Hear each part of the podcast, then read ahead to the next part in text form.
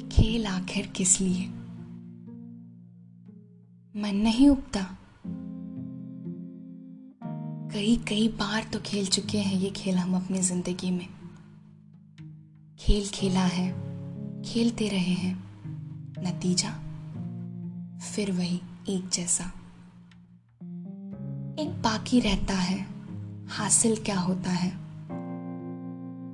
ज़िंदगी हर एक दूसरे के अंधेरे में है। आखिर किस लिए? एक कहानी है, सुनाऊं? कहानी दो प्रेमियों की। दोनों जवान खूबसूरत, अक्लमंद। एक का दूसरे से बेपनाह प्यार। कस्मों में बंधे हुए कि जन्म जन्मांतर तक एक दूसरे का साथ निभाएँगे।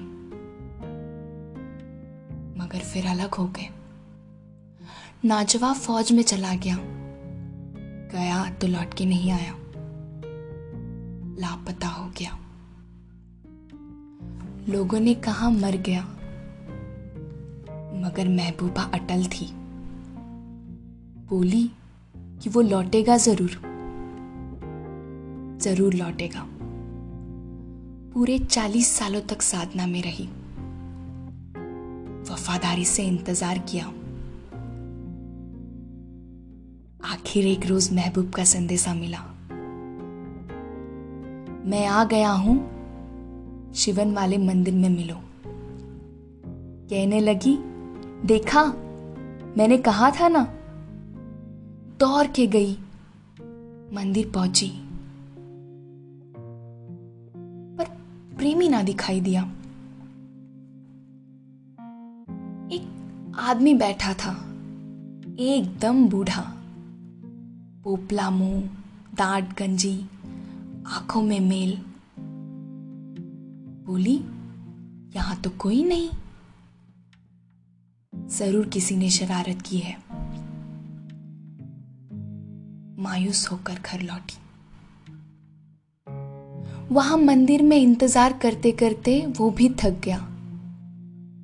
कोई नहीं आया। चिड़िया का बच्चा तक नहीं। हाँ बुढ़िया आई थी।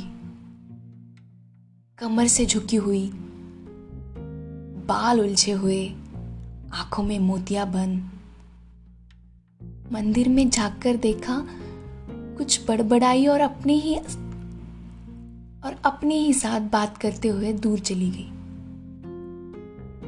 निराश हो गया बेचारा। बोला, उसने इंतज़ार नहीं किया। गृहस्थी रचाकर मुझे भूल गई।